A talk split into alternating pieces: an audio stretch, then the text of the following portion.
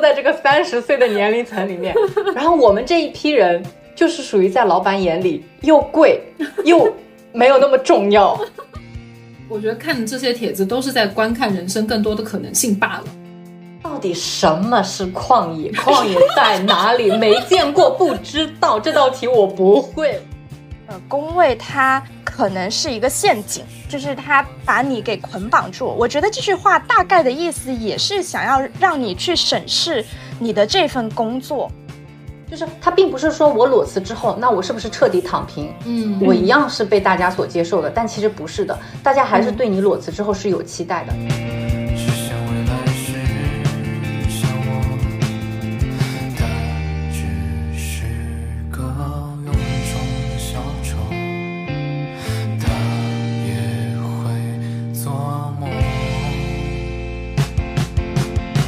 Hello，大家，我是珍珍。我是呱呱，欢迎来到瓜噪日常。这是一档努力反对自我消耗、随时发现生活另一面的谈话类节目。我们希望通过一些日常灵感碎片，和大家分享关于感受与表达的真善美。鼓掌，鼓掌！哎，今天还有一个很值得庆祝的事情，我们瓜主播科目二通过了。耶，谢谢大家！就是稀里糊涂的考了一百分，大概就是这种感觉。哎，完成了一件人生大事，嗯，但是就是呃，早上去考试，考完马上回归工作，所以然后工作完下班回到家，只休息了五分钟不到，开始录这档播客，所以是牛的，不是不是，引出了今天我们想要聊的主题，就是嗯，舍弃上班族身份后，我的人生方向在哪里？我我希望。我希望借由今天的这个这期节目，给我自己一些新的思考。嗯，好的，来吧，本期主题开场交给你。行，因为这因为这这一期返场嘉宾是我一个之前邀请过，然后节目效果也很好的一位呃好朋友，让我们欢迎来自上海的木木。哦，现在不是了。Hello Hello，哎现哎你说话怎么阴阳怪气呢？你在阴阳谁呀？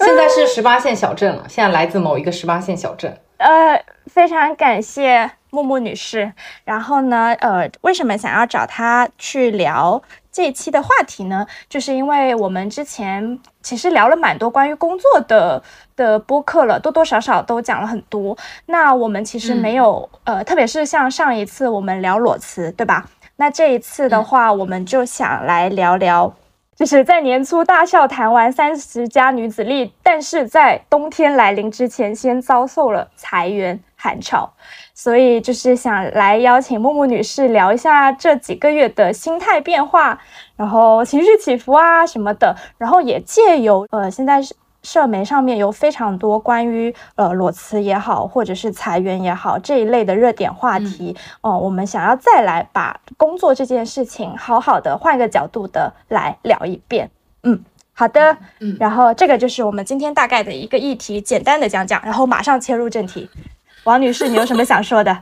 其实您刚才说这几个月，其实满打满算两个月还没到。真的假的？哦，两个月还没到。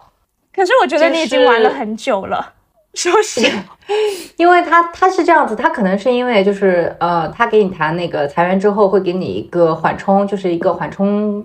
的时间大概是，对对对，因为正好是国庆嘛，当时是国庆的时间，嗯，所以当时国上国庆假期又带上它的一个缓冲，然后我其实从国庆前就开始，我就是已经开始休息了，所以整体来说感觉是很久，但其实加上那个时间，我也才两个月而已，就是很神奇，其实也才两个月而已，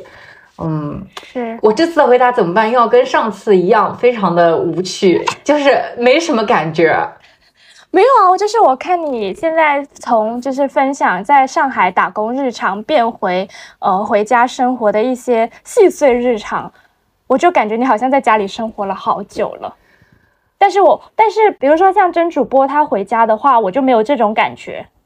不知道，我觉得很神奇，因为。呃，一是我感觉，因为我我们俩沟通的频率可能比较比较频繁一点，然后总感觉可能你的生活状态，我的生活状态，大家都一直在同步消息。然后第二个就是因为我们还一直在做播客，就其实我没有那种很强烈的我没有在工作的感觉。没有啊，因为因为我们因为我跟那个，因为我跟王姐每天也都在聊天，就我们的频次很高。就但是呢，就是我我，但是我感觉是因为一方面就是如果说是要心态上的话，我的心态确实是没有任何变化。就是我没有一种说，嗯，呃，我现在就是，就是我很难去形容自己的现在一个状态。我自己个人感觉是休息，就 gap year 嘛，因为我其实，在呃还没有完全的办完离职手续，只是说接到这个通知之后，我其实有快速的做了一个规划，然后有设计不同的方案。嗯，就当时还记得嘛？就是我给你们分享了，好牛，这个表格。对，不愧是金牛座家 J 人。然后，所以当时我就已经快速的，就是制定了一套应对方案，然后从中选择一个。就我现在更多的是，就我给了自己一个休息的时间，所以对我对我来说，现在这个就是休息状态。但是呢，我的休息状态跟我的工作状态有要说有太大的差别的话，我真的觉得还好。可能是因为我离职前的那一份工作，它是我所有的就是。工作履历里面是相对比较轻松的一份，就很喜欢。哎，如果不裁我，我要跟他签终身，就是那种程度。就是 就是他哪怕裁了我，我现在也觉得嗯不错，好公司可以去。但是这个好是因人而异的啦，就是。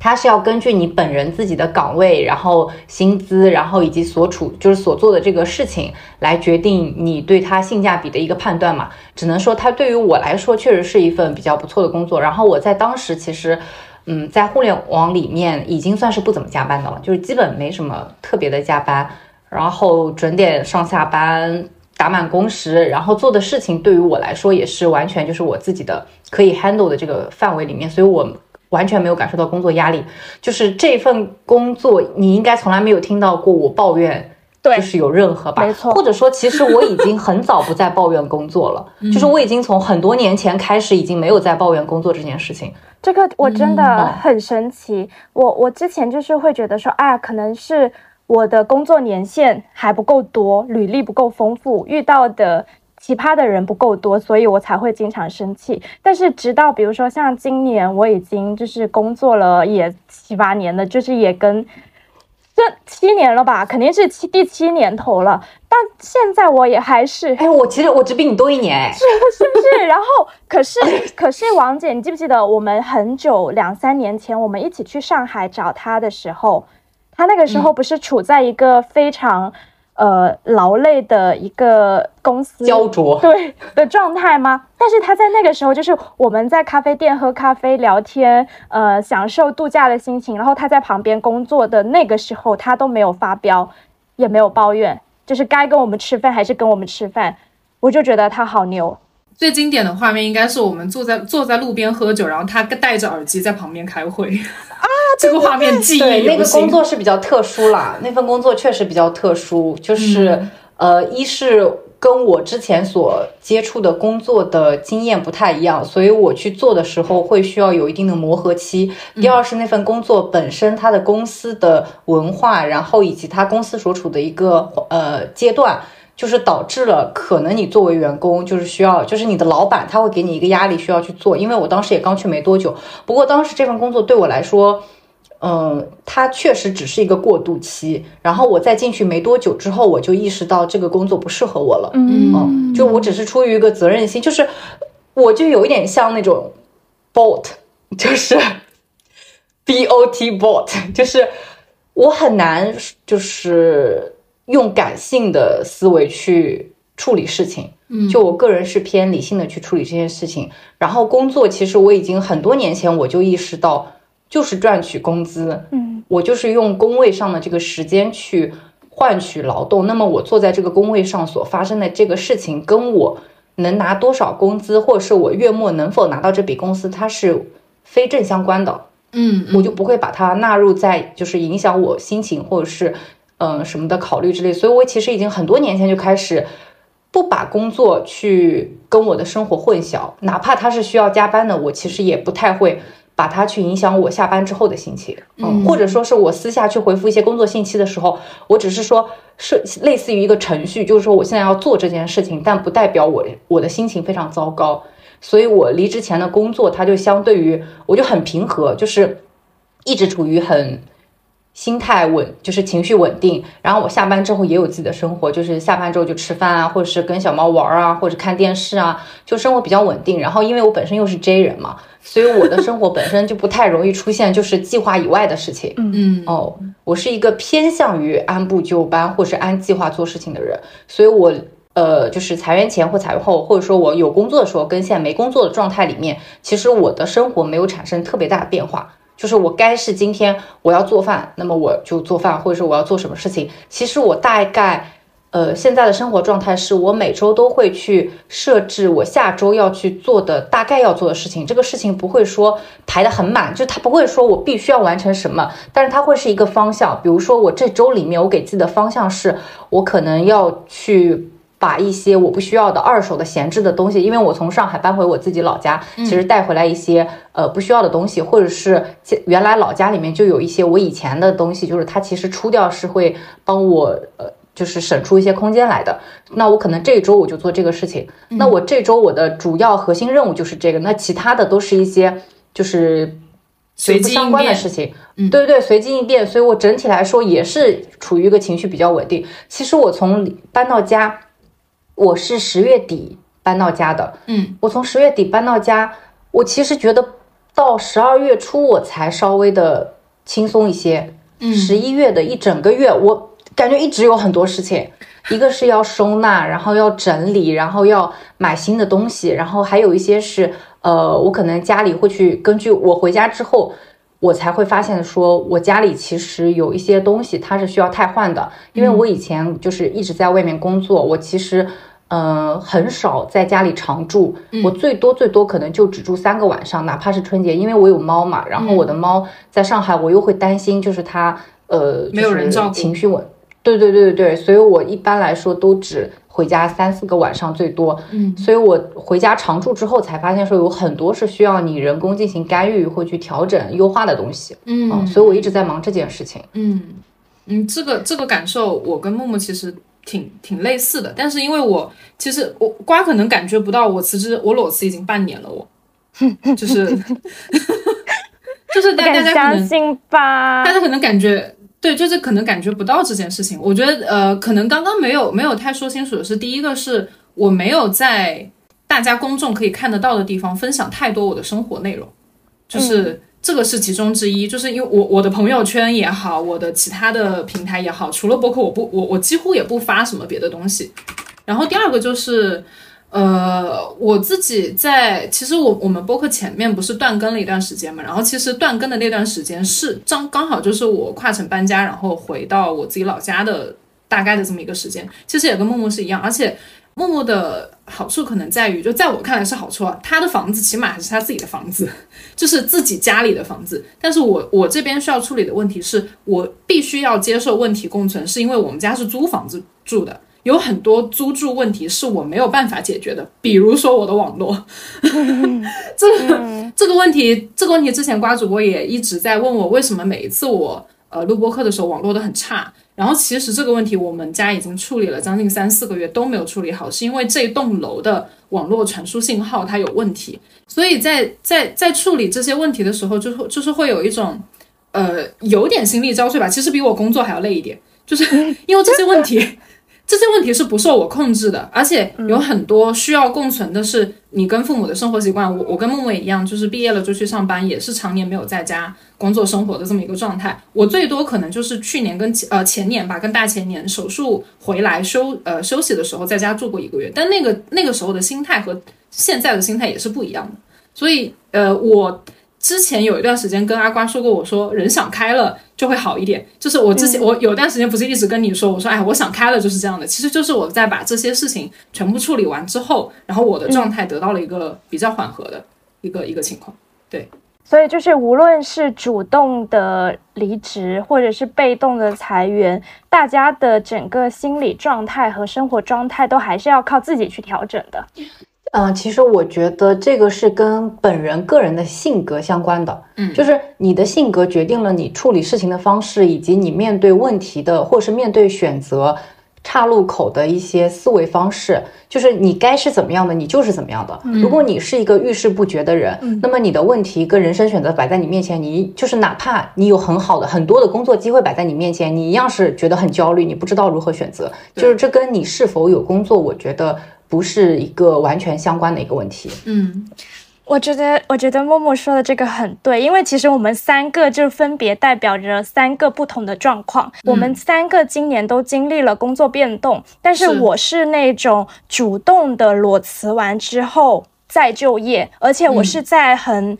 可能是在大家看来是很短的时间内选择再就业，因为我辞职的时候我就没想着我这份工作辞了，我要休息一段很长的时间。我大概休息，因为我很清清楚自己的性格，就是如果我闲下来，我会更慌，我的状态会更不好，所以我可能大概休息了一两个月，我就马上的去找工作了。然后我找工作，我也有非常明确的目标，嗯。就是上一份工作让我不喜欢的点，以及下一份工作我期待得到的点，我在这两个的区间之间去选择一个交集，那这样子你就更缩小了你的范围。所以我觉得，呃，木木刚刚说的就是你这个人的性格，或者是你的反应机制是怎么样子的，它其实就是会在你的你面对工作或生活当中去很真实、很真实的呈现出来。嗯。我想，我想说的就是，呃，因为我的状况是，我是主动裸辞，且我在裸辞之前就已经做好了心理准备，我是要长，呃，也不算长期吧，起码是要休息一段时间的这么一个状态。然后，其实我想说，为什么我会做出这么一个决定，是因为我，我，我决定要，呃，gap 的这个时间是。一是我，一是我是主动选择，我主动选择的时候，其实就已经做好了我接下来需要面对的这些问题的心理准备。然后第二个就是我自己判断为什么我需要休息的原因是，我觉得当下在我还处在工作的环境里的时候，我的得失心和我的心力会没有办法恢复。就是我我个人在工作里面是一个，呃，相较于比较完美主义的这么一个人，而且我会很。自然的会去要求别人，然后所以你如果一直处在这样一个情绪里面，你是没有办法处理好自己的工作情绪和生活情绪的。我之前是一个工作跟生活完全不平衡的人，就是工作反而会让我没有分不开，对我工作会没会反而没有没有办法让我赚好钱过好日子，就是我是没有办法做到这件事情的。所以恢复心力变成了我呃裸辞的最大的一个主要的因素。这就是我就是选择裸辞的这么一个目的。然后第二个就是我我我是一个会越努力越泄气的人。就是之前播客也经历过一段时间，就是呃我们去年也有段停更时间，也是我突然的停更嘛。然后那个阶段就是很典型的越努力越越泄气，因为在最一开头的时候，我呃放了非常多的时间和精力在。做播客这件事情上面，然后所以，但是一旦收不到我想要的结果，一旦大家给我的反馈不是我想要的反馈，我就会立刻泄气，然后我就会非常就是就立马就摔倒了，甚至爬不起来的那种，就是栽在这件事情上面。嗯，然后我我是不想让我自己之前付出的所有的努力和我付出的东西变成未来我找寻自己生活和工作节奏的枷锁的。嗯，我知道，就是你是那种呃，你付出了就一定要有回报给你看到的，对对对，就是需要有反馈的那种人。但是木木不是，是吗？但但我的问题，我刚刚想问的问题，正好就是他刚刚讲的那个反馈。其实我就是想问他，对于他来说，他想要的那个好的正向反馈到底是什么？就是你什么样的反馈对你来说才是正向反馈？你要说在工作上面，那肯定就是项目效果 OK，老板 OK，大家赚钱，这就是我想要的反馈。你要说是我个人的事情上面的话，那可能具体到具体到事件，那就是比如说像播客播放量啊，大家的就是收听量啊这些东西，我很要，我很需要一些鼓励，就是对，就是对。没错，就是这个是没有错的，就是我很需要社会层面或者是大众层面的认可。嗯嗯，那我想了解，就是比如说你刚刚说的那个工作上的一个正向反馈，其实在我听来是有一点像你要的那个正向反馈，是类似于你是一个老板，就是你要的是一个团队成果的正向反馈，就是这个公司的效益以及整个团队他所达成的一个成就，而非你个人宏观。对对对，它是，我觉得它是还蛮大的一个正向反馈，而不是对于你个人的，因为可能对于个人来说，比如说它可以影响你的年底绩效，嗯，或者说它可以作为你拿出去说的那个 showcase，是，就在我看来可能是这样啊，所以就是我会觉得就是那因为你你的正向反馈是这样的，它会影响你做事情中间所设立的一些呃目标。嗯嗯嗯。但是工作你很难就是把你的这些目标，就是因为你不是一个人在工作嘛，你是整个团队，以及你是听老板去行事。你你拍就是你拍板的这个事情，最后要老板说可以做，那才可以。嗯，所以。就是我会觉得这是一个很消耗的一个过程，就是可能确实我能理解为什么你说你是越努力越消耗，就是这样子。对，是的，哦所以所以这就是我选择主动脱离开这个轨道的原因，就我我需要自己停下来。哎，那我可以问一个犀利一点的问题吗？说，好刺激，喜欢。就是关于你们的播客，因为我刚才听你这样讲完，就其实你也是在乎播放量这些东西，因为其实我之前一直以为你们是不在乎播放量的。嗯，真的，我之前一直以为你们是不在乎，你们就是单纯的，就是呃一个兴趣爱好，想做这个事情，为做而做。嗯，但是今天我感觉就是，其实你也是在意这个结果。那你们做这个播客的整个栏目设计或者是内容制定上面，是以一个过程指标、结果指标这样子就结果导向去设计的吗？不是。完全不是，现在不是了。以前是，以前是第一次断更是，对，第一次断更之前都是那个样子的。然后在断更之后，我我决定恢复更新了，就不是这个样子了。就是恢复更新这件事情，包括断更这件事情，在我看来，其实都是，呃，确实很大一部分取决于我的情绪是否稳定。对，就是这个瓜主播应该体会会比较大一点。你像。你像我们，呃，虽然说虽然说今年下半年也有三个月的断更，但那个三个月的断更是客，呃，说实话是有些客观因素在里面的。但是上一次的主动断更，确确实实就是主，就是我自己的主观因素。客观因素在我解决了客观因素之后，我就会立刻恢复到，呃，工作就是工播客工作的这么一个状态里面来。而且，呃，其实对于我来说，我自己的内驱力是没有改变的。就是在这件事情上面，既然我做好了思想准备，我就不会改变我需要做这件事情的动力和目的。从此一样，人生已变他会选择和谁？好的，那我们刚刚就是简单的大概了解了一下三位呃主播的一个工作状况。那为什么我们今天会想要去聊呃关于工作的这个被动选择跟主动选择的问题呢？就是因为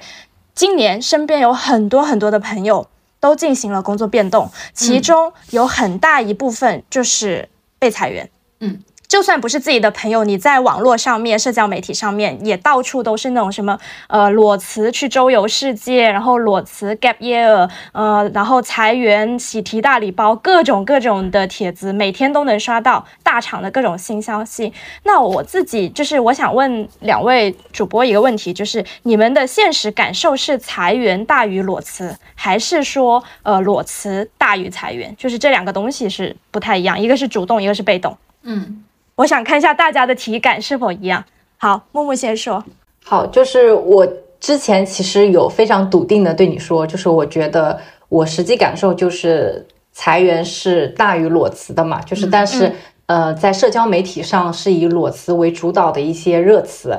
嗯，但是呢，就在这个我们要进行连线之前，我突然意识到一个问题，就是哦。这会不会是因为我的年龄到这儿了？就是因为我的年龄层是这个年龄层，所以我的公司同事，然后以及我同事的同事，社交圈，我朋友的朋友，所有人都在这个三十岁的年龄层里面。然后我们这一批人，就是属于在老板眼里又贵又没有那么重要，所以呢。我们的感受就是，哦，今年这个嗯裁员这个情况真是不容乐观呀。然后还有一个就是因为我们我身处的这个工作环境就是互联网嘛，互联网它本身就我其实在之前就说过它是偏泡沫经济，对对对，所以尤其是像运营这个岗位，它在招人之呃，其实你入职的时候。你其实能感觉到自己这个岗位，它的那个它是听上去非常好听，但实际上丢到整个大环境里比的话，它可能呃核心竞争力并没有这么强。嗯嗯嗯嗯，所以可能一个是年龄，还有一个是职业行业所它所影响的，让我这个体感就是偏向于裁员的这个变动会大一些。而且我这边我们其实离职之后呢，都会有一些那种离职群。然后离职群动辄单个群就是那种四五百个人，然后同事的前同事，惊呆了。OK，对，是这个基数，不止一个群，不止一个群，就是一二三四哦，非常多。嗯，浓木马纳哦，然后呢，就是呃，同事的前同事，或者是我的前同事，就是大家都会身处在就是像一张网络一样，而且互联网来来去去就这么几个公司，对吧？你能说得出名字的就这些，然后就等于我所有的似乎认识的人都在。都能够从这些群里面获得一些信息，然后你能感觉到，甚至有的人他裁员之后已经一年了，都还没有找到工作。嗯，因为去年我们公司其实，呃，我说的是二二年，嗯，因为二二年的时候，就众所周知，上海它就是有一段特殊时期嘛，风控，然后那段特殊时期，我们公司其实也是，嗯，就是经营的不太好，然后裁了很多人，那些人到现在都没有找到工作，有很多，非常多。天呐嗯所以我的体感是这样的，就是很艰难。，OK，嗯呃，我我的体感跟木木可能会有点区别，是我呃，你你刚刚给了我一个很新的方向，就是年龄层的问题。我之前是没有，我我之前是没有想过的。我觉得，我觉得首先一个可能是我之前呃，取决于我之前的工作经验，我遇到的这些人可能都跟我年纪相仿，或者是甚至比我年纪小的会占大多数。就是年纪小的比较多吧，像对对对就是做设可能做设计的基本上都是比我年纪小的会更多一点，然后甚至年纪小的站在高位的都很多，然后可能对于他们对于他们来说，他们失去工作的成本没有那么大。然后另外一种人，另外一种人就是也是另一种情况，就是他们失去工作的成本非常大，所以他们会变换工作只能是跳槽，不能不可能是裸辞。就是我我身边，比如说我像我离开深圳之前最后一份工作的那个领导，他就是这样的，他就是跳槽了。然后这种情况对，就是我我听到的基本上都是我换工作了和我不工作了，并没有我被裁了。嗯嗯，就是除了就除就是有我我听到大部分的消息，可能大概都是这个样子的。嗯嗯哦，因为就是跟我现我就是上一份离职前的这家公司，跟我有一个关系好的一个妹妹，她是零一年，就当时他入职的时候，我们听到他的年龄就是倒吸一口冷气，在清朝我可以四舍五入生他一个他，就是生出一个他的。然后呢，就是因为我没有认识这么年轻的妹妹，然后我们玩的还挺好的，然后再聊一下之后呢，其实发现。嗯，我觉得还有一个可能是整体你所处的一个环境，因为他其实是今年毕业的，嗯嗯嗯，今年刚刚毕业，然后对应届，他的朋友，他的呃，就是同学，其实都处于一个就是他们在入职这家公司，就是拥有人生的第一份正职之前，他们实习经验就已经非常的丰富。嗯，你至少有两到三家的大厂的实习经验，这个大厂是真正意义的大厂。嗯的实习经验，你才有资格在你的秋招或者是什么，就是呃普招里面，你才可以去进入到一个大厂的正职的筛选的一个过程。然后你筛选进去之后，你也只是实习，实习又会被淘汰掉一大批。对也就是说，你要从实习再步入到能够转正这个过程，你已经是属于这个学生群体里面非常优秀的。是的而且你要进入到这些公司，你本身的学历。比如说我身边的就是我之前的共事的那些小妹妹，嗯，她们都是复旦呐、或者是同济啊，或者是呃，就是这些学府之上的研究生啊，就是你本身拥有的这个学历，你已经是在全国的生源里面已经是非常高的了。在这个非常高的里面，你又会进行一大批的淘汰，然后他跟他的朋友之间的话题，或者他跟他的同学之间的话题，也都是，哎，那你下一份实习要去哪里？嗯，那哪个厂子又有什么新的一些消息，或是哪个部有哪个呃公司有开设新的部门可以去有机会可以去看看，或者是你的下一份正职你想做什么，就是你的公司有没有变动，就是他们对于。呃，现在这个大环境的危机意识其实是非常高的，因为他们的信息来源非常多，就是他们现在还处于一个呃有很多的校友群嘛，嗯。就是他们的校友群目前还处于很活跃的状态，嗯。所以他们的消息有时候会比我们已经工作很多年的人还要来得多。是的，就是某一些公司有哪些内部瓜八卦，他们要比我们这种工作很多年的人先知道哦。就目前就是这样，所以呢，他们对于工作的一个重视程度其实很高。嗯哦，基本上这又是一个新的视角。确实，对，基本上裸辞这种事情是很难发生在他们口中的。嗯，他们口中更多的聊的是我的同学，我的某一个朋友去了拼多多，bonus 多少？嗯，好，我又有一个新的总结，就是我们九零后就是垮掉的一代。因 为因为我发现就是什么裸辞啊，然后鼓吹呃，就是说我我要 gap year，我要休息一段时间，呃，然后我要出去读书，然后或者是说我就在家躺几个月。细数了一下我的朋友们，刚好都在九零后的这个这个区间。我我其实觉得这个是因为呃我们的视角不太一样，因为比如说你像你像我跟木木可能就是呃小城市走出来的女生，然后你像呱呱可能就更幸运一点，你本身就生活在一线城市，就是在深圳长大，所以我们能遇到的人和我们以往接触的人，其实大家层级都不一样，这个是很现实的问题。比如说你像我，你像我为什么说我能听到的消息很多都是啊大家裸辞了，然后我回老家休息一段时间，是因为第一我们在我们自己的家乡已经属于木木口中所谓的我们在顶尖的人，就是如果把我放回我的家乡比的话，我又是我家乡那一个阶层里面比较上层的人。这个话可能哦，那我不是的，就是我是底层。就是因为因为说实话，我我懂我懂回来，呃，我回来之后很大的感受是，有很多人不是被困在家里面，他们是自愿待在家里面的。就是他们是自愿待在这样一个环境里面的。然后对于我们这种走出去的人，我们能看到的东西，我们能接触到的人和事，和能我们的视角会跟他们完全不一样，所以我们的选择会不一样。然后呃，第二个就是，比如说你像处于你本身处于一线城市，你像呱呱和就是呃像木木这种可能工作年限会比较长的人，我觉得你们接触到的这些，嗯，刚才说的，因为你们已经跳到了大厂的这个环境里面去了，你们能认识到的人本身就在我们还在玩泥巴的那个阶段，他们就已经做了很超前的一些人生规划。比如说，你像你像我，我是不可我我是几乎不可能在呃校招和那个阶段去接触到大厂的，因为我们学校压根人家就不会来招。他做他做招、他做校招的时候就不会考虑我们这样层级的学校，所以我们根本就接触不到这一类人。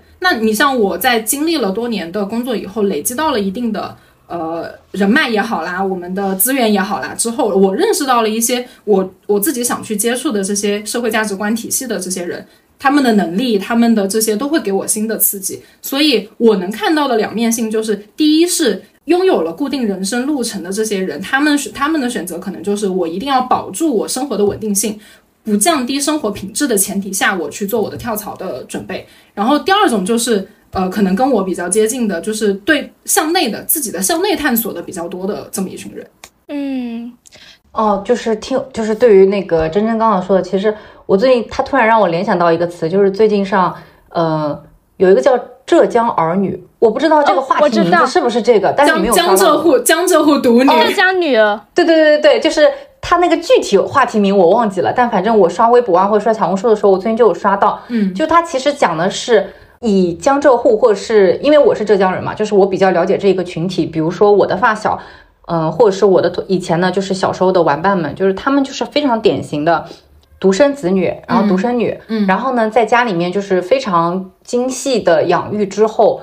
比如说像我吧，其实我在工作以前也没有出过浙江，嗯，就是就是宁可拿二本的分数在省内读三本，拿一本的分数在省内读二本，也不会出去，就是也不会去浙江以外的地方念书。就是家里的一个潜移默化就是这样。然后像我工作之后，我比较叛逆，所以呢，我就一整个就是放飞自我，就是我就去深圳啊，去哪里去哪里。但是大部分我以前的就是真正我的同学们，他们即使在外面留学很多年，回来之后依然会回到父母身边。嗯，就是，但是呢，这个就是为什么这个热现在就是这个话题比较热，是因为大家可能成长到某一个年纪之后，突然意识到，其实这也是有代价的，对因为它是有双面性的，并不是单纯的说享受父母提供的这一切，因为你也要接受父母对你的捆绑式的这种爱也好，或者是你的嗯，也不能就是，也许是有的是控制，但是也许可能就是一些过分的爱，嗯，就是它都是息息相关的，所以就是嗯，你到底有没有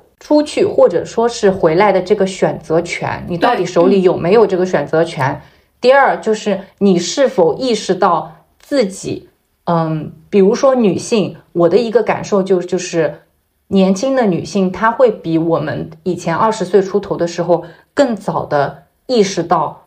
我其实没有可以回去的地方。嗯，就是我作为女性走出社会的第一步，就是必须一直向前走下去。嗯所以这可能也是一个到底，就是我到底要不要回老家，或者说。一个是回老家工作也好，或者说是我作为 gap year 这段时间，我到底要不要回老家去休息，还是在外面坚持租房，就是等等，我觉得这些因素都是去影响这个人做出决定的。嗯就是我觉得说的这个点，我也很有话想说，因为我是在深圳，然后大家都知道，深圳在中国其实是一个比较特殊的城市。就是它是经济特区嘛，然后它的城市的历史也非常的短。其实我是那种典型新闻上面说的生二代，因为我爸妈也不是深圳人，他们也是因为改革开放，然后从老家来到了深圳打拼，就是从无到有，慢慢的工作。获得了现在的所谓的在这个城市生活的一切。那我从小，呃，爸妈给我的一个观念就是，他们既不会溺爱，然后也会给我一定的自主权和独立权。就是因为他们也是这样独自打拼过来的，所以在他们看来，就是无论我是男是女，呃，我喜欢什么，或者是呃，我以后的人生是要由我自己来去创造的。我觉得这个其实是深圳人比较。特殊的一个点，再加上深圳跟香港离得很近，然后我从小又是看那种 TVB 剧啊、香港电影啊、香港电视剧这种长大，就是我小时候跟我妈是一起去看那种，呃，就是那种很很很有名的港剧。那港剧里面就是刻画了很多非常独立且。呃，新兴的都市女性，所以我要做一个都市女性，是从我小的时候认字、看电视剧开始，我就有了这么一个印象，就是哦，我长大了之后，我就是要做这一类样子的一个一一个一类型的人。所以我自己在读书、求学，然后再到工作，我所有的过程当中，我爸妈没有帮我选择过。呃，我要上什么学校？我要上什么专业？我要选择什么样的工作？当然他们会提意见，他们说，哎，你去读公务员，你去考医生，等等等，但我都没有听，但他们也没有真的干涉。我觉得这个也是蛮蛮奇妙的一个点哦。我突然想到了，然后我有去去跟朋友分享，然后我会发现，好像这个是不是每一个地区的人都一样的？我跟你们说的这个情况其实就是完全相反的，因为，嗯，你像木木说的，刚刚特别是木木刚刚说考大学的选择的这个方向上，就是宁愿一本的分数在省内上二本，也要留在省内。我当时的决定就是，我就是在外面上一个再差的学校，我是二本省内的分数，我都要去省外上三本的，这这个这个想法，因为因为因为因为大家手里的资源和能掌控的东西不一样，并且。呃，有一个很重要的点就是我的要求是不一样的。就比如说，我和我如果我和我留在老家的这些朋友们一样，我降低我对精神层面的需求，降低我对物欲层面的需求，那我也可以完全留在家里享乐，或者也不说享乐吧，就留在家里过一个大家眼中比较安稳的人生。我我身边也有这样的朋友，也也有一个比我小几岁的妹妹，她就是呃在外面读了大学之后，然后回来，父亲父亲母亲。呃，有给她安排一些比较好的工作，她自己也很努力，然后通过了考试，得到了这么一份在大家眼里看来很稳定的工作。那她的人生，她也跟我说过，她的人生也很快乐。就对于她来说，这样的工作对她来说是没有任何起伏和挑战的，她也不会想到去放弃这份工作。就是 有人羡慕了，好喜欢。对，哎，但是是，但是，但是我我就是另一个极端，就是我就是属于我，我很清楚我自己想要的不是在这个城市我看到的大家生活的样子，我想要知道外面的世界长什么样，所以我的选择就是我不管我从小到大最。根本的选择就是我一定要远离我成长的地方，这个是我做出任何决定的前提条件。不管是选择工作也好，选择选择学校也好，就是你们在我看来都是都是你你们你们能看到的东西和我以前看到的东西，我会觉得不一样。就是在我的视角啊，在我的视角是这么看的，所以我会觉得我很羡慕你们的人生，然后我想要这样的人生，或者是我想要拥有这样的人生的人是我的朋友。就是我，我可以通透过你们去弥补我之前没有接触的的这些东西，然后所以我会主动的去选择远离城市的，呃，远离家乡的工作也好，远离家乡的生活也好。哎，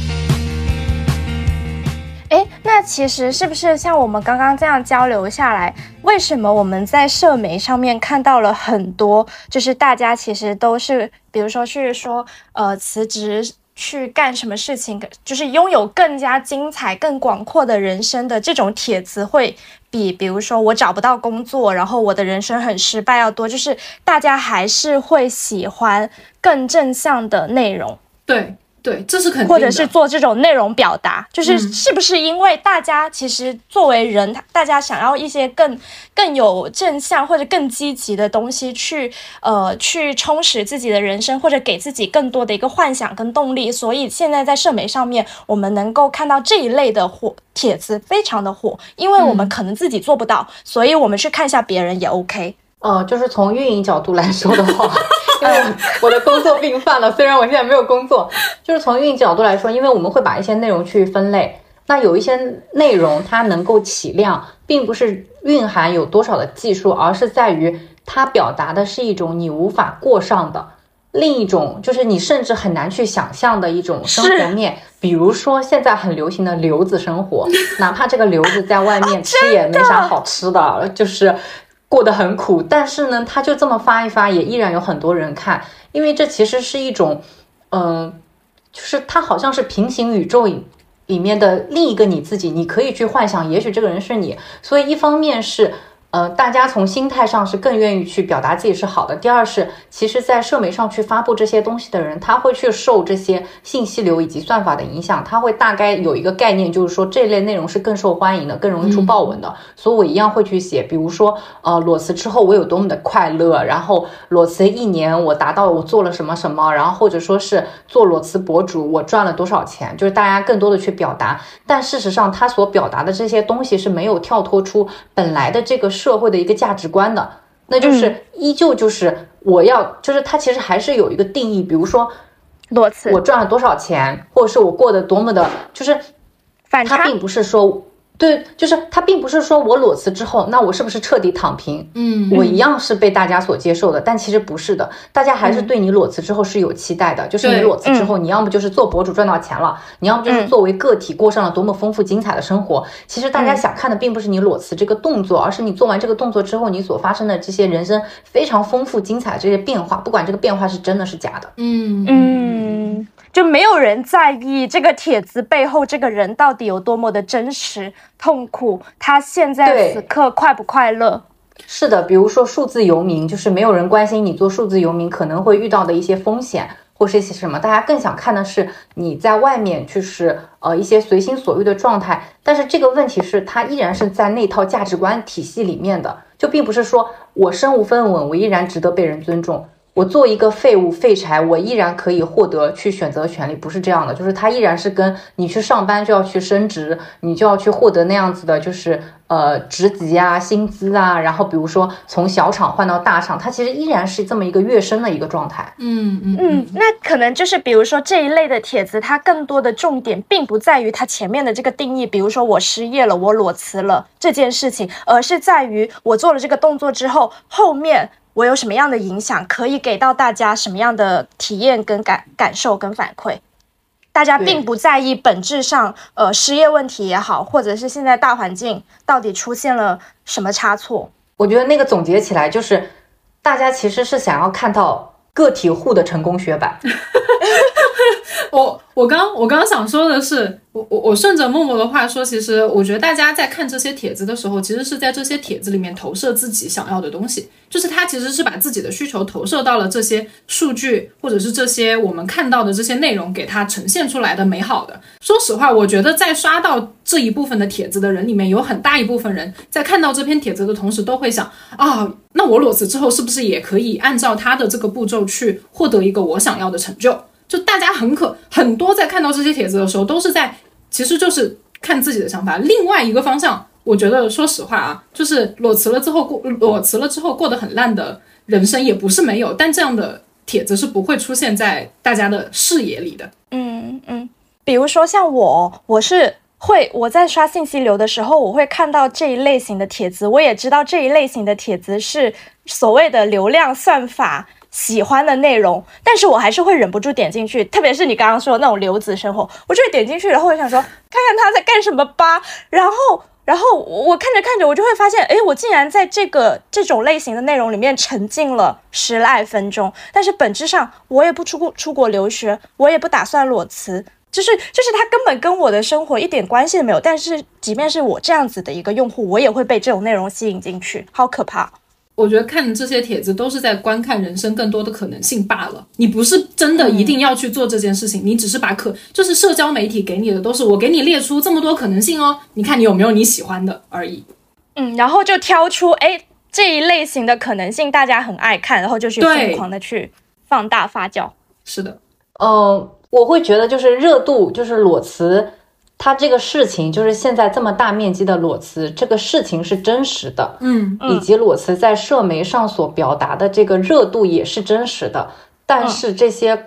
就是大的语境下面所发生具体的个人的关于个体的这些故事，它就未必，嗯，对，就不好说，就只能说打一个问号。嗯嗯嗯嗯，毕竟毕竟有利益关系啊，比如说有流量变现啊，我说这些一定会有点击啊之类的，这些有很复杂的因素在里面。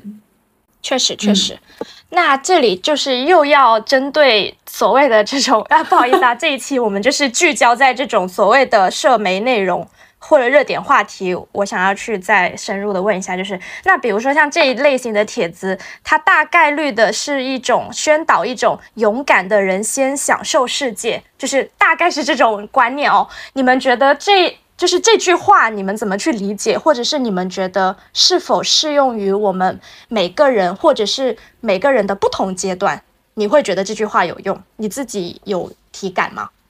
呃，其实我之前就刚离职的时候，我大概有，因为我自己有做账号嘛，所以我也有发视频，稍微有带到这个话，或是更早的时候，我其实每一次看到就是大家发说勇敢的人先享受世界的时候，我每次就是满头问号，就说 到底怎么样算勇敢？就是就是这个世界享受这个世界怎么样才算享受这个世界？我有资格享受这个世界吗？或者到底要做到勇勇敢要到哪一步？一百分要打几分？我才能享受的，好精细。我我一直会被，我一直会对这句话就是存疑，所以就是我个人是不太认可这句话的。就是我觉得你能享受这个世界，并不是来自于你的勇敢，嗯，就好像你吃上了时代的红利，并不是来自于你的勤劳能干，嗯，或者说你的某一些的。得到的成果并不来自于你的某一个单一主观能动性所发挥的作用，它是个体的主观能动性与整个时代或者是与一些玄学有关的东西。但我不认为主观能动性是占百分之八十以上，我只认为主观能动性在占百分之二十。天时地利人和，说的没错。那这样天时地利人和，这样天时占百分之九十吧。我们这种就是阴暗的人，就是 就见不得人家，就是说哦，他是因为就是努力，然后才怎么样？怎么你意思是我不努力？我要补充的一个是，我想 call back 之前瓜主播说过的一句话：抛开成本盘体验就是扯淡。对，因为瓜主播这句话。之前说出来的时候，我就已经把它剪进了我们上一期的精彩婚前里面。我我其实想补充，其实勇敢是心理准备前提，有钱且勇敢才是客观条件。如果你没有钱，但你只勇敢，那你是莽夫；如果你有钱，但是你不勇敢，那你就是大部分的人。哎，也不是大部分的有钱人。就是就这个东西，它是离不开客观因素和精神因素的。就是客观条件决定了你能走到哪里，精神的因素走定决定了你想走到哪里，这个是没有办法分开的。那你说，就像木木刚刚说的，多勇敢才算勇敢？我裸辞了算勇敢吗？可能某种程度上也算，但是问题是我裸辞了，但是我没有接下来的规划，那这是不是证明我又不勇敢了？我有钱，但我我有钱有钱到什么程度？十万、五万、三百万、一千万，够我生活多长时间？这些东西都是一定要量化。就是你离开了具体事件之后，这句话根本就是它只能是时代的鸡汤吧？可能。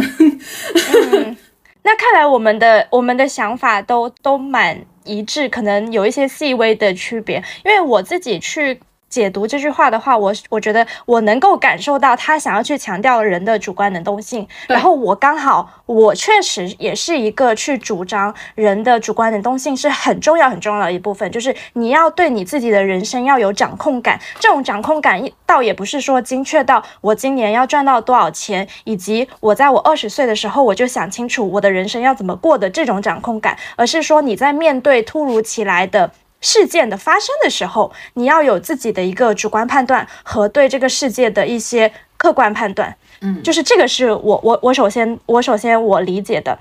那这个主观能动性在脱离了，比如说，如果现在我是一个呃，我说的不好听一点，我在第三世界一个可能相对比较落后的一个国家，那我我有很勇敢。但我又能怎么样呢？我还是没有办法逃离掉，比如说现在的一些战争啊，或者是一些污染啊，这些很很具象的，就是你没办法用个体的力量去对抗的这种环境的时候，你就算再勇敢，你也只能暂时的被困在这里面。我觉得这个是我觉得，呃，就算再勇敢的人，他去享受世界不是完全成立的。但是我我我我这句话的话，我可能会去。考虑享受世界这四个字，那就是因为享受它是一个非常主观的一个一个感官的一个动词，就是我自己去体验生活、体验人生，什么样才像是才算是享受？有些人觉得磨难也是一种享受，有些人觉得挑战也是一种享受，有些人就完完全全觉得躺平就是享受。我觉得这个也是跟每个人的一个主观，每个人的一个想法不太一样的。嗯。木木木就疯狂的在说：“我，你说，你说，嗯，这句话的话，我确实也是认可，它其实存在一定的安慰作用的。嗯，因为如果说我现在是一个很苦逼的上班族，就是这个工作带对我来说是带来了一定的磨损的。假设啊，假设，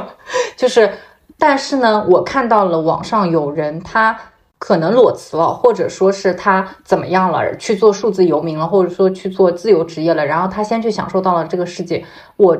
一方面在羡慕他的同时，我至少还有一方面可以安慰自己，就是我现在所受的苦难是因为我自主没有做出另一个选择，是我选择了坐在这里上班。我总不能承认说，好，我现在受的苦是因为我命苦，就是我天生就该受这个。那至少我看到这句话就是好啦，因为我没去勇敢，就是嗯，可以可以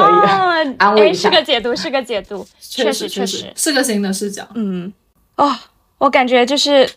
这样抨击别人会不会好？但但我没有说这句话，就是就是我个人不太认可，但我觉得它有存在的必要，因为有的时候我也需要鸡汤，就是就是无脑的一些一些东西，因为你就是需要。外界的反馈就是，当你在埋头在做一件事，尤其是我说句悲观点，就是现在的社会形态和经济形势，它确实非常不乐观，大家都可能开始有那种有今朝没明天的这种焦虑感的时候，那怎么样去缓解这一部分的焦虑，然后去尽量的让自己的生活还在轨道里面，或者是假装它还在轨道里面，我觉得就会出现一些所谓的类似这样子的。内容去给到大家一些镇定剂吧，我我认为是镇定剂。嗯。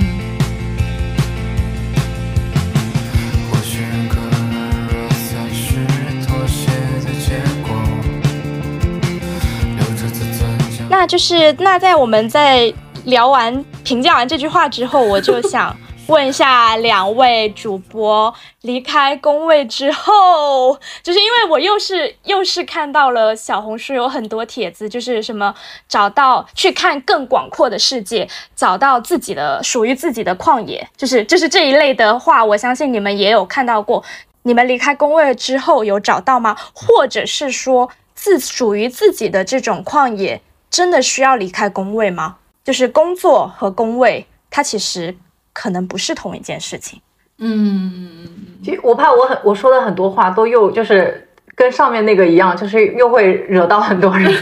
没关系，就是很想说，到底到底什么是旷野？旷野在哪里？没见过，不知道。这道题我不会，就是作为东亚人，我不知道。然后我就想说，哦，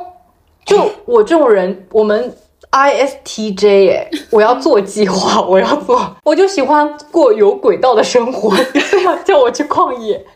就是我是什么时候意识到，其实我自己还蛮适合做那个自由职业，或者说是我不再恐惧。假设我失去了一个按部就班的工作之后，我会不会颓废？就是我会不会整个人失控？是呃，很多年前，就是我当时不是有一段那个工作跟工作之间的 gap 期嘛？当时不是主动的选择了 gap，当时就是单纯的没有找到工作。但是我在那个期间，然后就是做了一下账号，然后也规划了一些自己的一些生活，就是。我是意识到我是很喜欢给自己定一个时间表，嗯，我就是按照时间表生活的人，我也是按照就是 to do list 去做事情的人，所以我可能真的体会不到这句话它所表达的，但是我能理解，就是这句话它跟上面那一句勇敢的人，就是它是一样，它是具有安抚作用的，它就好像是一个疗愈，就是它给你了一个。就是你可以去幻想的空间，嗯，至少可能我认为是这样。也许对于很多人来说，他真的见过那个旷野，以及他找到了吧。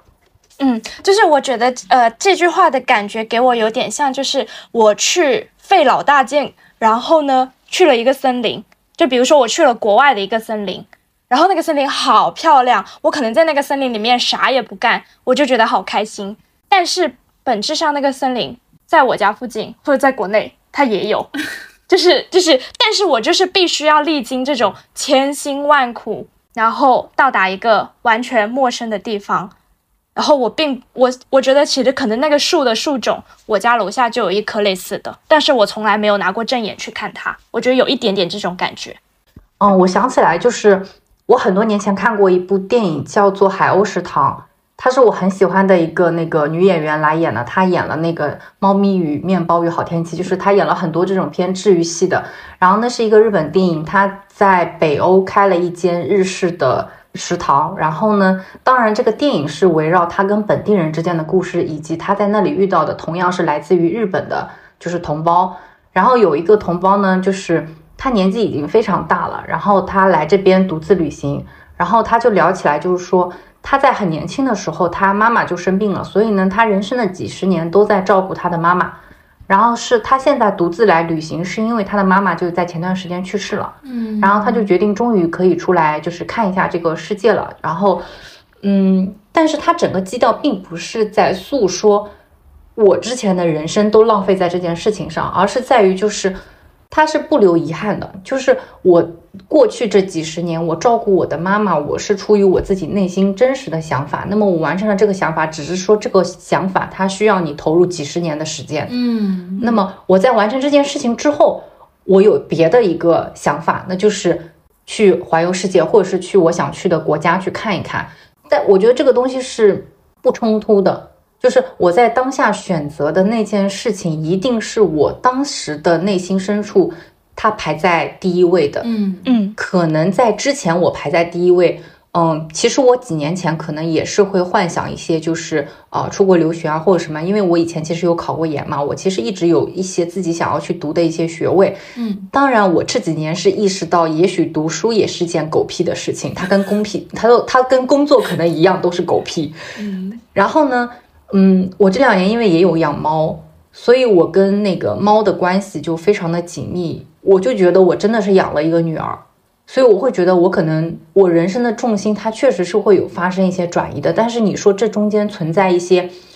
惋惜吗？或者是它甚至我觉得它甚至不存在取舍这件事情，因为它已经对我来说是第一位了。我就是选择了第一位的事情，那怎么又会是取舍呢？就是对于我来说是这样的一个状态。所以，嗯，就是我个人可能会觉得，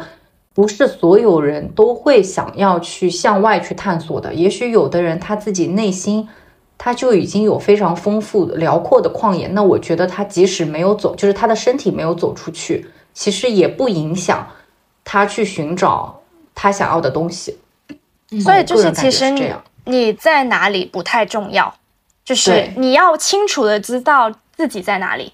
比较重要。以及这个旷野，我不太喜欢去把它赋予一些非常宏大的叙述，就是对这个跟我之前提到的一个传统的就是叙事的，就是社会的价值观，它是一样的，就是我是不是一定要把这个旷野的，就是程度拉到我要做出什么事情，或者说我考上什么学位，或者说我在国外遇到了什么，我开启了我人生的新篇章，就是我是不是一定要达到这种程度，我才算是一个旷野？如果我只是在家做面包，做一日三餐，就哪怕只是我固定的给自己设置一个早起时间、睡觉时间，这是不是就不算？这是不是就不值一提？就是我个人其实非常排斥这种拉高的一些，就是给他。设置的一些定义吧。嗯嗯，我我刚想，我刚想说，其实这句话，呃，因为它毕竟是一个网网络剧嘛，所以它可能会有一些修饰的部分在里面。如果翻译一下，其实我觉得找到人生旷野是不是可以翻译为知道自己要走到哪里去？那这就是旷野这个东西，它不一定非要是一个客观事实。就像刚刚木木说的，就是哦，我。呃，去国外留学了，我获得了学位，我考了什么新的证也好，或者是我做了什么很就是在普世价值里面比较大型的人生决定，才是符合这个旷野的定义的。你就像默默说的，我我找到了我想照顾他一生的猫猫，或者是我呃在这个阶段我找到了我人生的秩序的目标，我给自己定的每日的规划，这些都是旷野的一部分，就是知道自己要走到哪里。就可以了，并不一定说这个旷野一定要是一个非常高阶的叙事。嗯嗯嗯，但是就是我这几年确实是有一个感觉，就是以前年纪小一点的时候，对于未来的五年跟十年以后，其实它会存在一个一定的想象的空间。嗯，但是我这几年确实有一个实体感受，就是。我不再去想象未来了，因为我想象不出来，我甚至连明天我都想象不出来。对，就是我感觉我能把控的，就是只有当下这个时间，然后以及去找到自己想走的路。说实话，我不知道别人，就是对于我自个体来说，我觉得这道题我真的不会，就是我不知道自己人生的路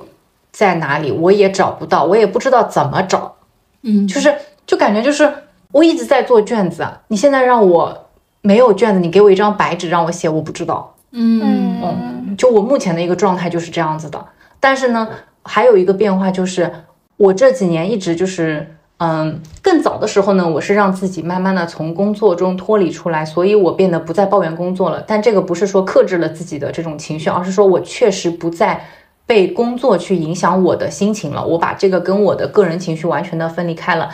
然后我这几年做的另外一件事情就是。我慢慢的让自己去接受我不知道的这个状态，就是以前年，就是以前年纪小一点，其实真的很害怕不知道这件事情。嗯，工作中也好，或者是对未来，或者是跟朋友的，就是谈话过程中，哪怕是百度立马去搜索，我也立马一定要去找到一个可以去接得上这个 接接上这个话茬，或接到这道题的一个答案。但是我现在可以去接受一个轮空的状态。就在这个轮空的状态里，我就是不知道的，我就是很迷茫。嗯，但是我不再对于这种不知道的状态感到一种非常恐惧。嗯，但也许可能这是我目前才刚，呃，不工作第二个月，就是不知道半年以后是什么情况。可能半年以后我就会哭着说，啊，我不行，我不可以不知道，我一定要找到答案。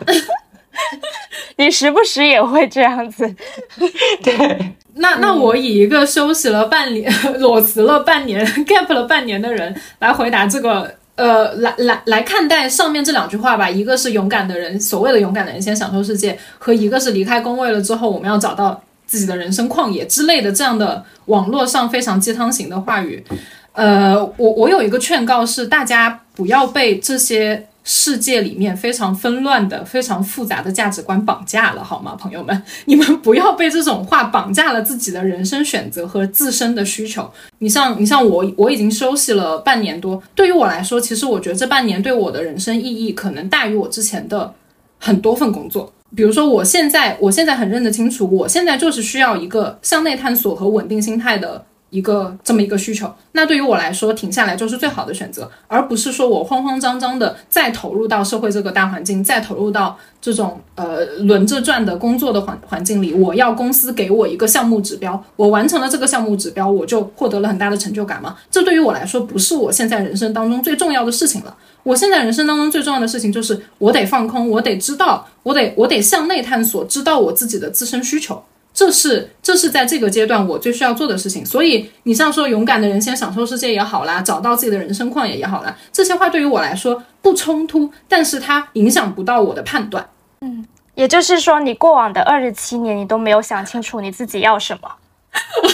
那 我觉得，当然，我觉得这个事情很正常，不可能说我今年突然就一下想通了，我也不敢说，我现在也不敢说，我休息了半年之后，我的人生目标就非常清晰。你现在的状态是，哦，原来我过去二十七年都还没有想清楚我自己到底要干嘛，我现在开始来想一想的这么一个状态。我觉得是这样，就是这个这个寻求的状态，其实这个迷茫其实是一直从青春期，或者说从我有。三观建立开始一直伴随了我的成长的。至于我在什么时候想通这件事情，可能每个人的人生进程都不一样，而且我们也没有一个标准答案。我告诉你，永远我们异口同声，永远想不通。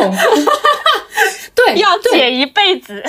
对，所以所以我觉得这个是可能是每一个人的人生课题，就是我我们可能一辈子都在探索，而且每个阶段的探索可能都不一样。那我我觉得每在你这个阶段的里面，你能达到一个比较平静、比较稳定的状态去面对你自身的足呃优势也好和不足也好，这已经是你在这个阶段能做到的最好的事情以及最可控的事情了。嗯嗯，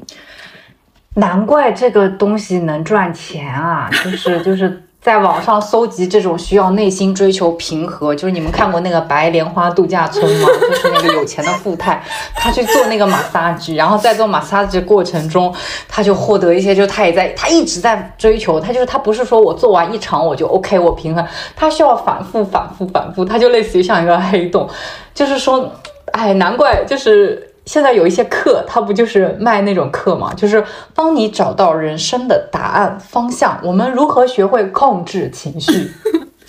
好，终于到我了，对吧？就是以一个在职人的身份去理解这句话。嗯，因为这句话就是在我看来，就是离不离开工位，跟我找旷野这件事情没有半毛钱的关系。就是我，是我，我不需要。就是首首先，呃，一份工作如果真的把你束缚住了，那说明不是这个工作有问题，是你有问题。懂我这个意思吗？就是，对对对，我认可。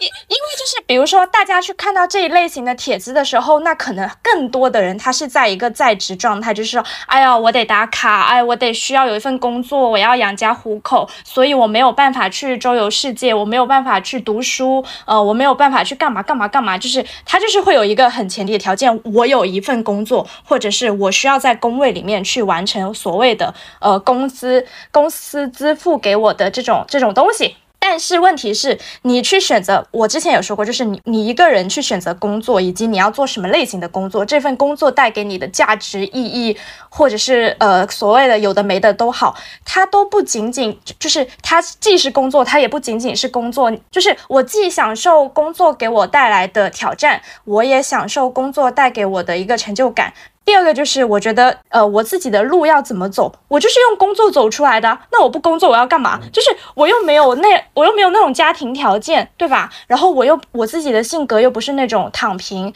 呃，我可以降低最低物欲的去生活的人，就是我自己也不是这种人，我就会过得很痛苦。那工作对于我来说，就是它就是我去寻找我要走的方向，我要走的路，去实践的这么一个一个方式。所以我的人生方向就是在。就无论我在不在工位，就是有可能这份工作我在工位，但我不在工位的时候，我也在工作啊！他妈的，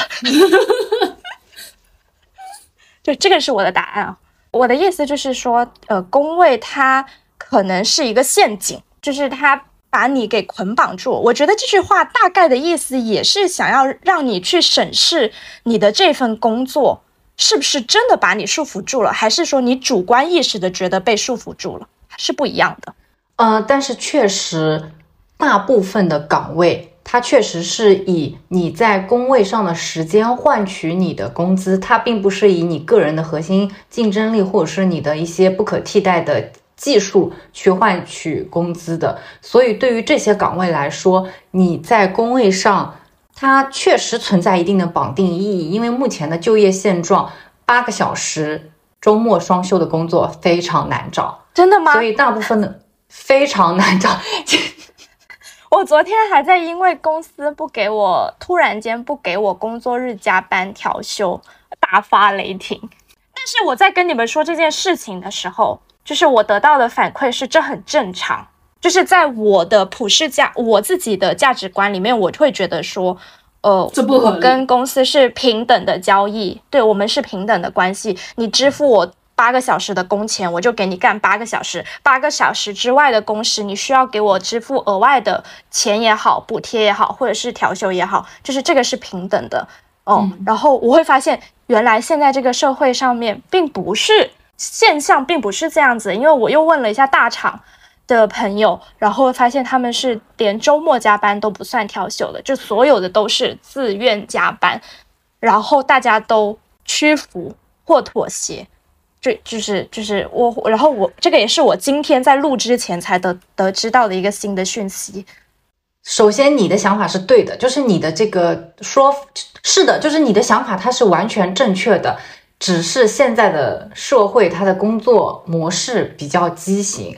那我们个体就很你很难去抗衡抗衡这样一个大的一个机器，比如我不就我就不实名说了，也是大厂。他从今年开始要求工时打卡工时并不是八个小时，他要求是十个小时还是十二个小时？十个小时是打底，但是大部分人都在卷十一到十二，而且他取消了提前打卡这个机制。假设工作是从九点，就是原本你的工作时间是从九点到晚上六点，那么有一些人他可能更愿意早上八点来提前打一个小时的卡，那么晚上就可以。就是多，就是早一点走，但是公司它取消了提前，就是你九点之前打是不算不录入进去的，它只算九点开始或者是九呃八点半，就是就它只算你打打卡时间一前面的一些时间往后倒，它就是要把你捆绑在这个工位上，而且大厂的电脑都是有监控的，你是无法用你的公司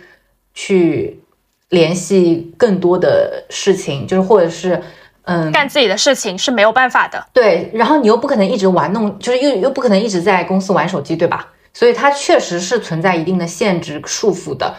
因为如果工作很多年，其实应该能够慢慢悟出来，就是说你的工资并不取决于你的工作年限，以及你这个岗位它所负它所代表的这个价值，它更多的是呃，比如说你的资源。或者说是你有没有关系也好，或者说是，呃，你之前有没有正好做出过一个什么好的一个大项目，而这个项目它能否到你手上，它又它的问题又会回到说，你到底是做了一个本来就容易成功的项目，你取得了一个好的成绩，还是说你做什么都能做成功？但其实这个它不是正相关的，就是它中间是存在很多就是不定因子的。所以呢，是，嗯，一方面是这个，第二一方面就是。你整个人他能，你你个人所能赚的钱是百分百来自于你的工资的话，其实你的处境就会变得困难一些，你没有什么太多选择的能力。嗯，那么如果你想要去拓展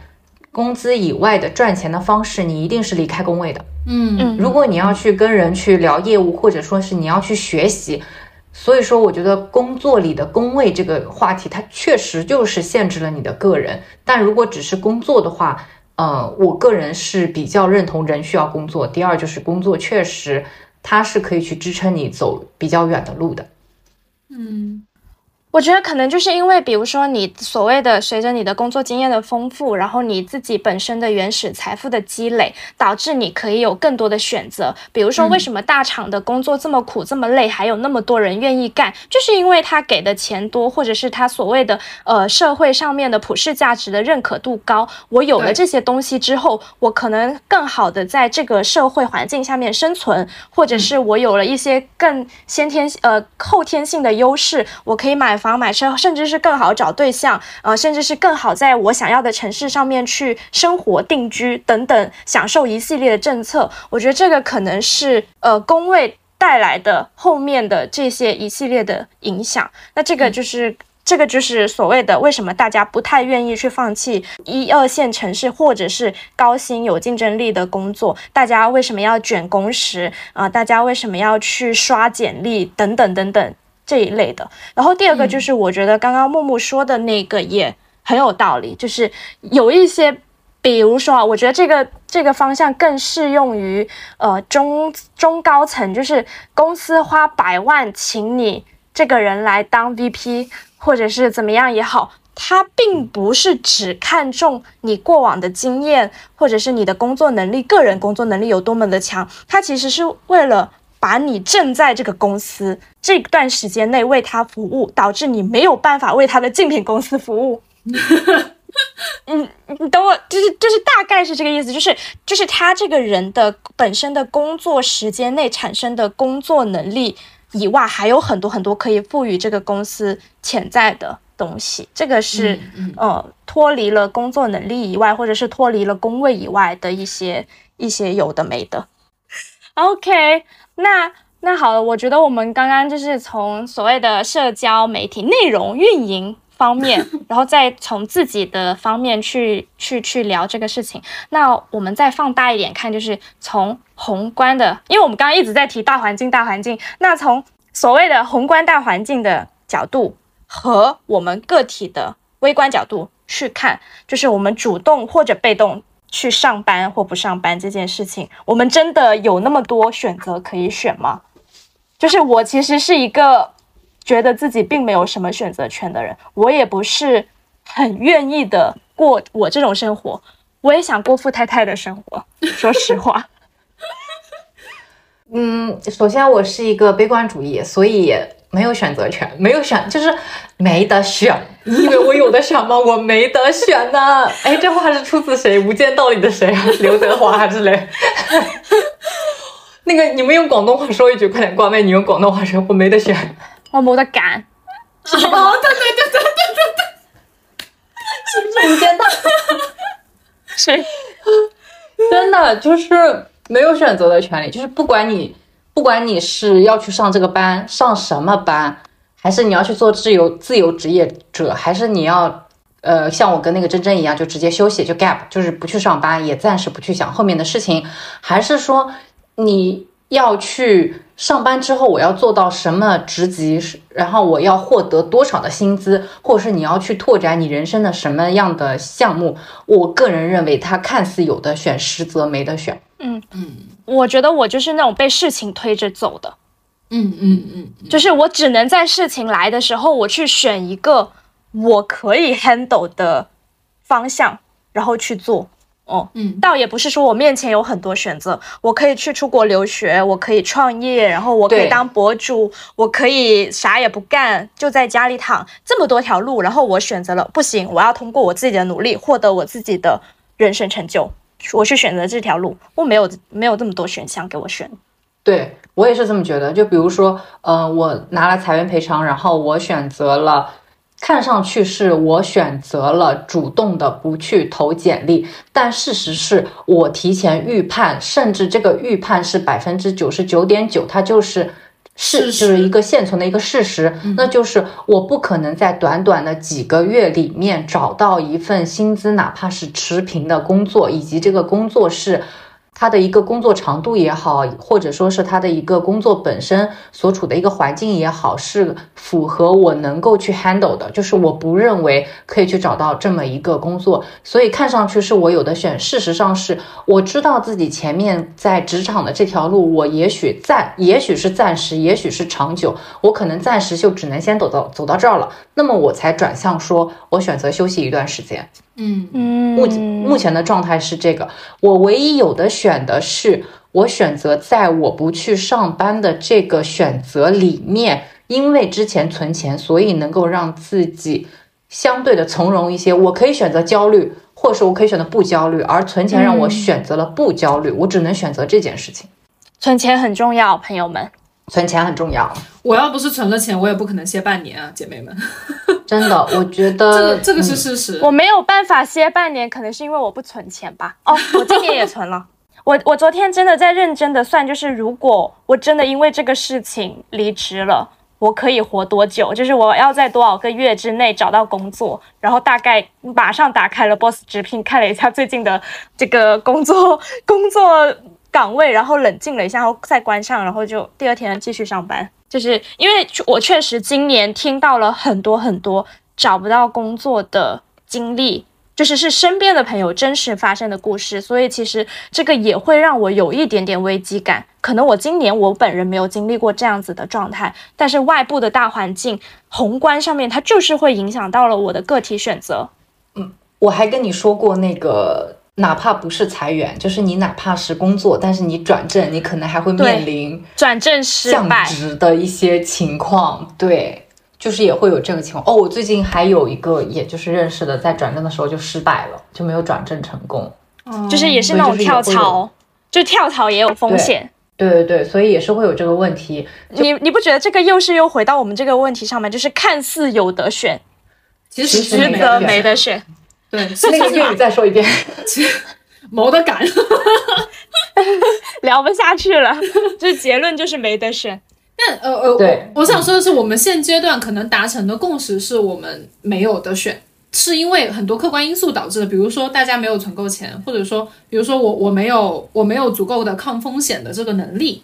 不管是金钱也好，还是呃心理环境也好，还是什么也好，就是比如说像我，嗯，我我所谓的选择，你们看来啊，我所谓的选择就是我现在是裸辞，然后回了老家，然后放弃了一线城市的生活，回归到二三线，然后过一个全职女儿的这么一个角色的。但是实际上这个东西也不是我选的，是因为第一，我的存款我是有存款，这是我自己的努力，但是我的努力没有办法支撑我在一线城市躺着，就是这个是现实的问题。我没有的选的是我的呃客观的条件没有办法支持我选大家想要的那个最优项。大家谁不想躺平，对不对？谁不想躺着数钱？谁不想谁不想不努力就有收获？但问题是这件事情，换句话讲，可能大家想用最小的代价获得最大的收获吧。就是这个，这个是大家共同的愿望。我在为之努力。那倒也没有啦，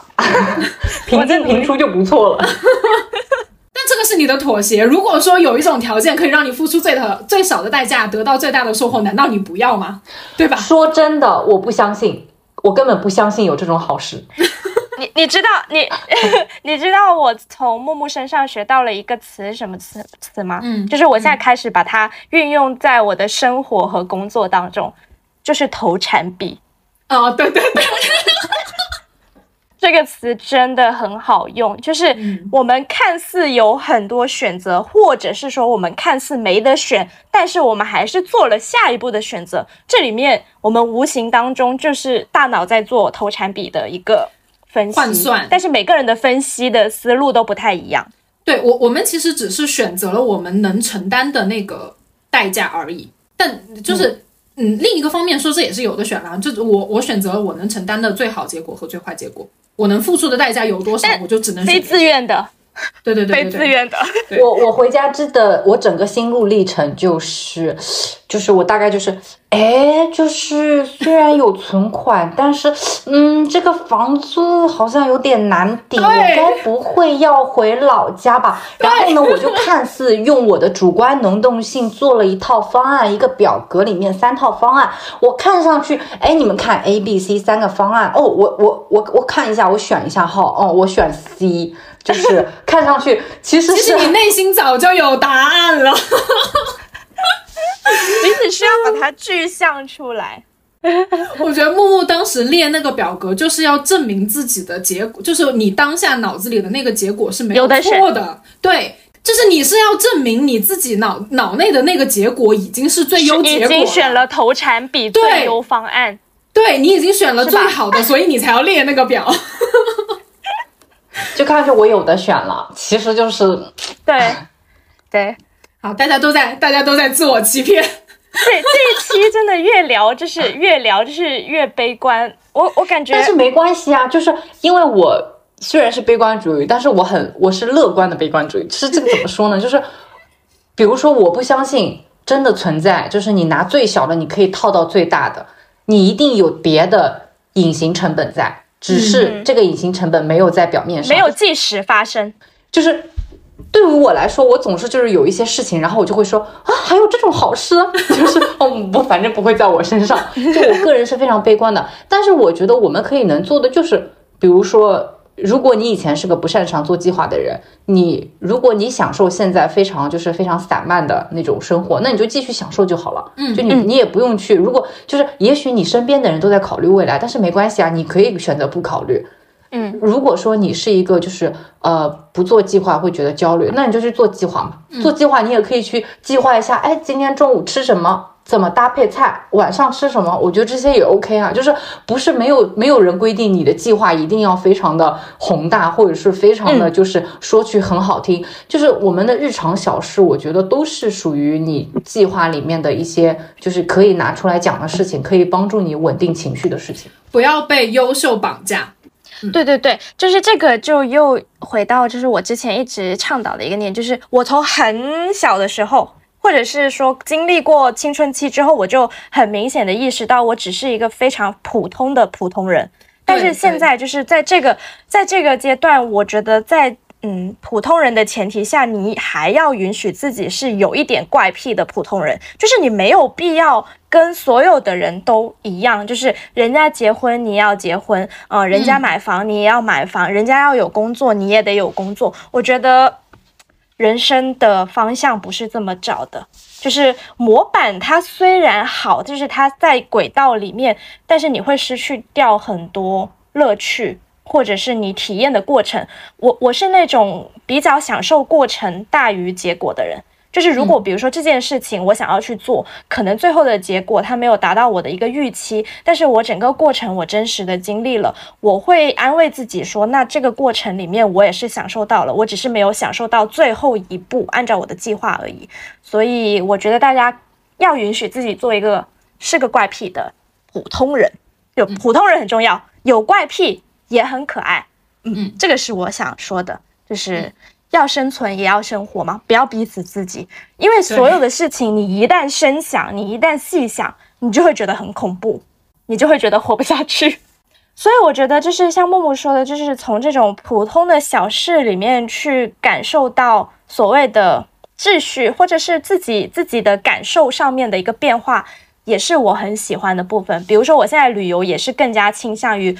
我就算每年去同一个城市，然后去吃一样的店，或者是去同样的地方，我也会有一些新的感受。因为你的时间段不一样，然后你的人生经历状态不一样，你也会有一些新的感受嘛。我觉得就是常见常新，或者日日是好日这种，虽然很鸡汤啊，但是我更信这种鸡汤。我喜欢具体而细小的事物，而不是那种宏大的、缥缈的、捉摸不透的。我不喜欢捉摸不透。嗯。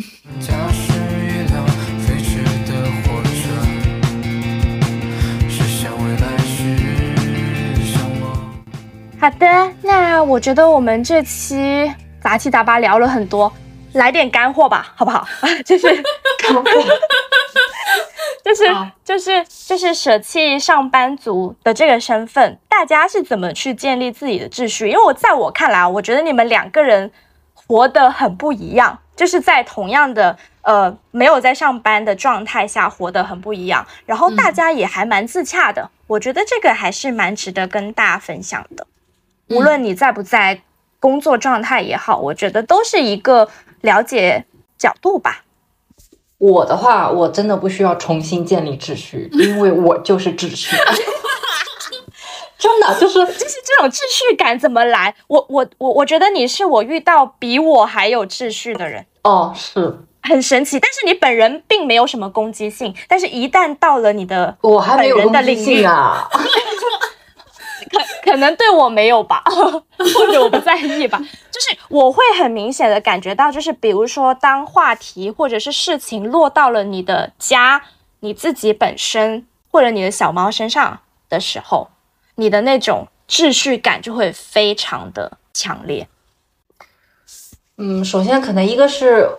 我的性格，就是我不是在做一件我超出我性格以外，或者是和我性格相反的事情，是我本人的性格，我就是喜欢偏向于有秩序的东西，以及能够归因的东西。就好像你刚才说不喜欢虚无缥缈的，就是我也是，我不喜欢无法被描述的。或者说是无法被找到原因的事情，当然，呃，玄学那是另外一个领域，但是总体来说，就是总体来说，百分之九十九来说，我这个人还是相信于因果导向，以及一件事情你个人能够在里面去做出的，嗯，你能发挥的一些作用。当然，大事件来说，这个跟你个体是无关的，嗯，就是发生一些，就是跟就是一些偏时代性或是一偏大环境，但是。你自己能够去发挥主观能动去决定的事情还是有的，所以一个是要去找到这个事情是什么，就是你个人能够去影响什么样的事情。我的一个准则就是，我只关心我能控制的事情，我不关心我不我控制不了的事情。如果这个事情它超出我个人的能力控制以外，那么我就把它抛在一边，我不去想了。第二就是。呃，我其实很喜欢把之前工作里学到的一个四象限工作法运用到我自己的生活里面。救命！哎呀，就是讲这个话真的，嗯，就 很恶心，就很有秩序，很恶心。就是把他的房间画成四个象限。对，真的是这样。就有一本电影叫做《此房是我造》，我不知道你们知不知道，就是那个男主角他就是有他就是有精神病，然后他是一个建筑师，他想要造建造出他心中完美的房子，然后永远都觉得有不完美，最后他就把这个房子拆了，然后当然结局是他大开杀戒。就这个故事 先不要说，但是就是，嗯，我个人就是会把事情自己的个人生活也会分成紧重要且紧急，重要但不紧急。紧急不重要，既不重要也不紧急，只要把事情分成这四样，就是你给自己搭一个大的框架，只要我这个事情符合在这个框架里面，把它分成序列排序去完成，那么我就会获得成就感。就是我不以具体的单项事件完成度为一个我的目标，而以我这个框架的搭建度。为一个目标，这样子我就可以把自己的情绪和我的成就感达到一个平衡，就减少内耗。所以就是我还是想讲，就是这个秩序一定是跟你本人你内心想要去达到的状态达成统一。因为比如说我很爱干净嘛，然后我有个感受就是，呃，我之前有玩的好的同事，他来我家吃饭，嗯，然后我家非常干净，他就是。他坐立难安，他难以入座，他无法坐，他就是他无法非常坦然的坐在那张沙发上看电视。我就说你你就看电视嘛，你别管我。但是他就不行，他就觉得就是他感觉这个家里没有一个他可以安放的位置。嗯，因为他的生活习惯不是这样子的，所以我是觉得。你不能去跟你自己本人的喜好和性格去做对抗。如果你要做对抗，你一直是无法建立起这个秩序的。你应该去顺着你自己的喜好去找到你的秩序在哪里。如果你的秩序是混乱，那么混乱就是你的秩序。嗯，就是我们不要被一些，就是一些标准量化。就你应该去找到你个人的因地制宜。嗯，就我我当然就是，所以我我觉得就是，如果单纯的讲说如何去找到秩序，其实这个是一个无法被放到每个人身上去运用的。嗯，我的做事原则就是这样，那我管理情绪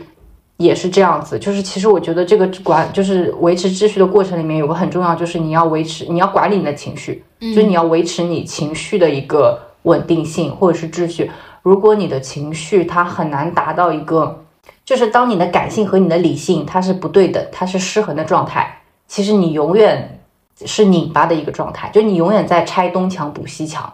就是一会儿用你的感性去支持，就是去补去支撑你的理性，一会儿你又要去理性告诉自己不行，我现在就是要怎么怎么样。我觉得这对，就是就你要达到你自己的平衡吧。但我我在但是我在情绪这块确实我很难说。我很难去说，因为他是一个没有情绪，我是一个没有情绪的人，就是哦，就好羡慕。我不是在做平衡，我是真的没有那么多情绪。对他就是一个很平和的人，就是有一些在我看来很不能理解的事情，在他看来说啊，这很正常啊，就是就他真的不觉得这是这有什么，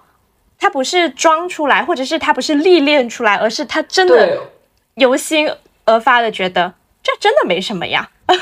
所以它的确值就很高，就是把事情分为我能做跟我不能做，能完成和不能完成，在这个基础里面再分，就是紧急的跟重要的，或者重要不紧急再分出，然后在我只关心我能控制的事情就完了。嗯，所以他他在乎的事情就变得非常的具体和小。对，嗯，然后他就不会被多余的信息去干扰，因为那些信息被他归类为对他来说不重要，不重要或他不能控制。对，很聪明，但是也很难做到。对吧？所以我就说这个东西你很难去以个体教导个体，或者是你存在一个说什么就是泛化的一个方法论，它不是一个方法论，它真的是首先你得自己去正视自己，就是你得接纳自己是怎么样一个的人。就是如果你是一个混乱的人，但是你一直试图想要去模仿别人的秩序，我觉得这个就是很困难的。嗯，确实。嗯，好的。好了，我想听听那个真真的真主播的混乱。混乱。混乱的秩序，呃，刚刚木木说的有一点我很认同的是，就是就是你你之前阿瓜也说过我嘛，之前觉得我活我活得很拧巴嘛，就是因为呃，说实话，当当最初一开始，对，就是我在对抗我自己的本性，就是其实我本性不是那么一个有秩序的人，对，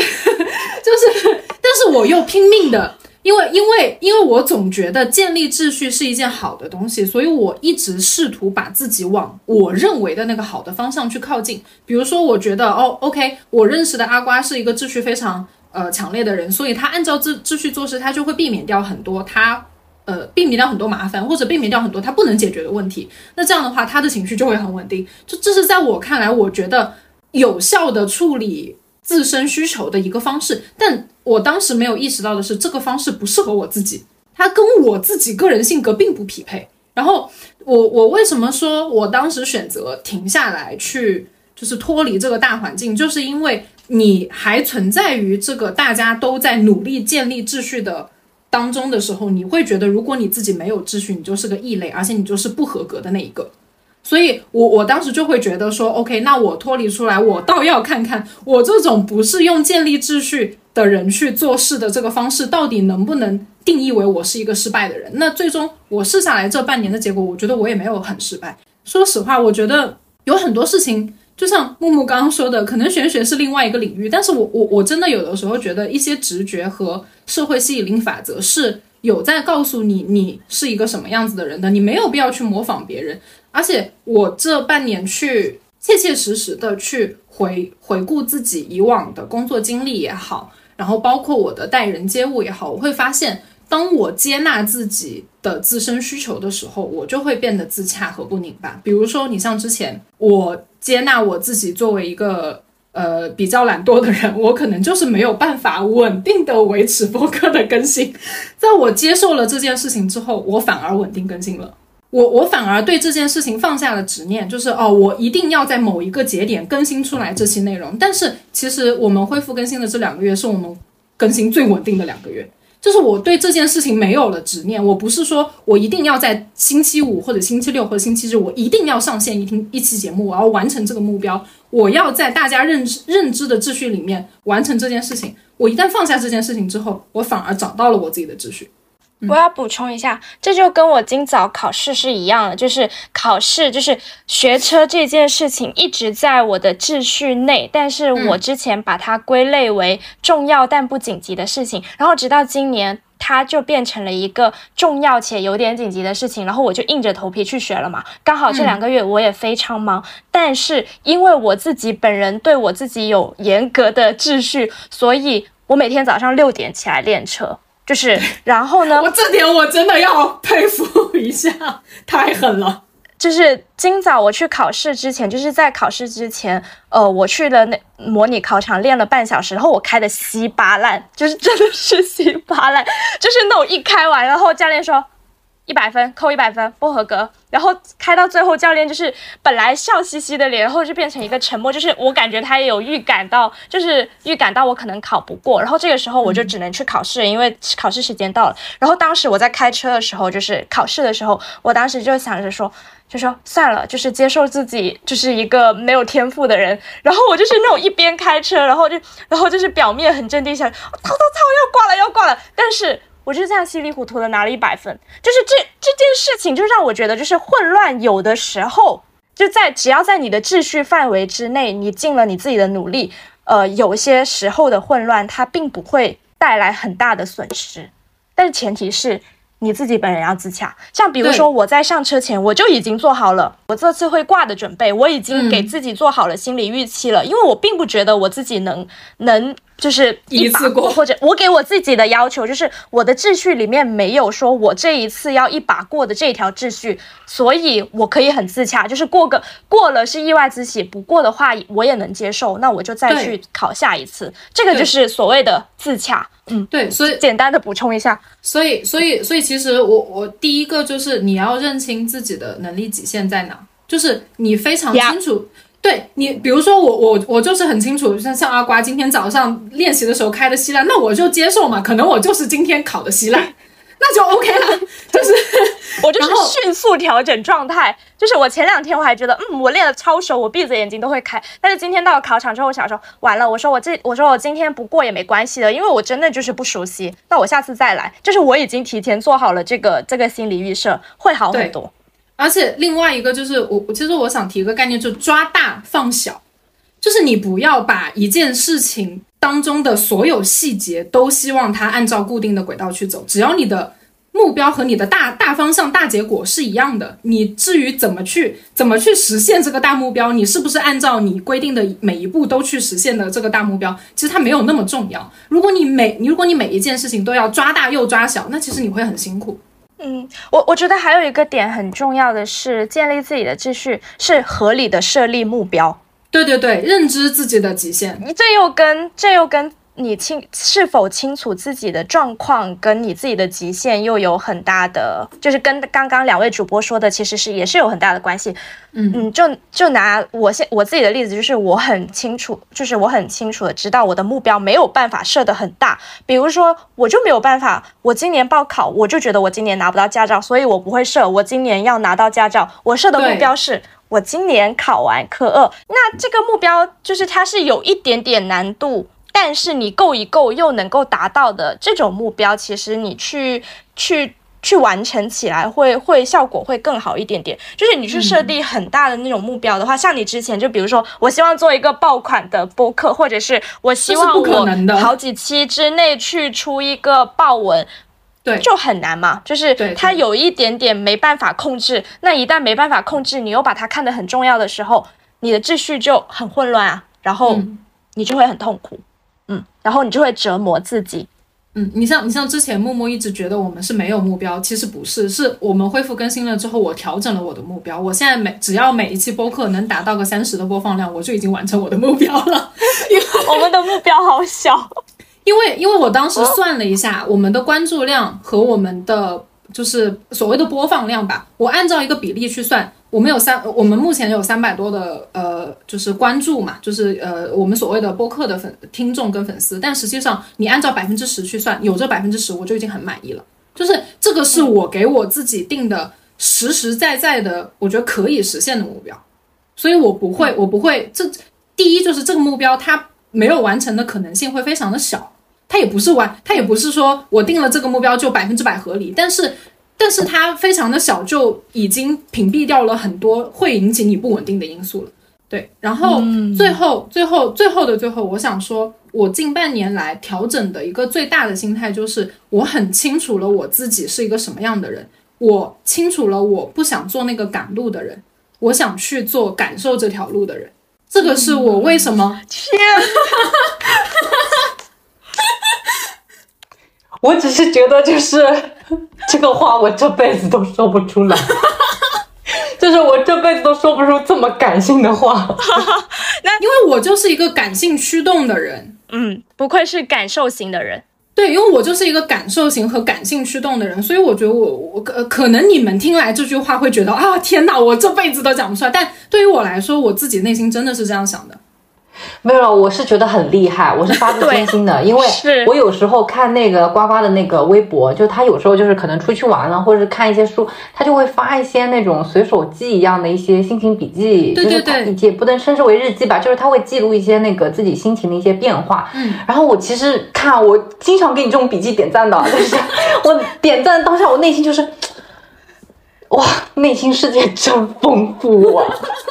但是，但是我最近好久没发了。对 你最近好久没发，最近太忙了。最近这个人工作太忙，最近忙着赚钱，忙于生计，对，忙着考考考驾照。嗯，我觉得，就我是真的觉得，就是能够有这种感受的人很厉害。因为我自己不太会有这种。可是，可是你拥有我们两个很羡慕的理性的状态，对对对，就是就是你不会失控。其实我还是会失控的，我某些时候。但是我这种人失控起来很可怕，真的就是像就是类似于那个《此旁是我造的》那个那个男主角，他就失控之后就去去杀人，就乱杀。哦，这这点我我我略有感受，就是他有一天就是贴那个镜子，然后那个镜子就是歪了一点点，就是那种肉眼看不见的那一点点，他难受了大概一整天吧。我当天晚上没睡着，哇，对。就是破坏掉了他的秩序，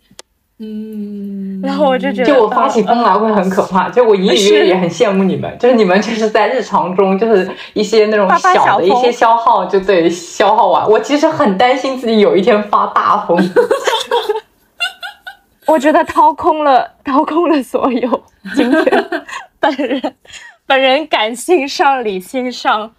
呃，身体上和言语上，我都付出了我的所有。哎，我我我最后我最后再说一句吧，就是嗯嗯，学会欣赏一下自己的特性。比如说你是秩序型的人，你就欣赏你作为秩序性的人的特质。我是感性的人，我就欣我就欣赏我作为感性的人的特质，因为可能在你们看来，我的感受力会比别人更敏感一些。这就是我的优势。那作为你作作为呱呱作为默默默来说，你们的优势就是你们会更比别人更容易建立起你们的秩序。那这个就是你们的优势。你们在欣赏，不是优势，只是一种生存手段。但是，但是这这在我眼里，这就是你们的优势，因为我做不到。就像你们看我一样，你们觉得你我你做不到我这么感性，就是欣赏一下自己的特质，你们会。快乐一点，就也不说快乐吧，平静一点，平和一点，做一个有怪癖的普通人。对，是的，感性也好，理性也好，秩序也好，自洽就好。嗯，呜，不愧是感性的人说出来的。好，好，再次再次感谢木木的做客，感谢感谢，希望下次下次下次再来聊一些有话题碰撞度的八。嗯。好的，我们下次见哦！下次见，拜拜，拜拜，拜拜，拜拜，拜拜。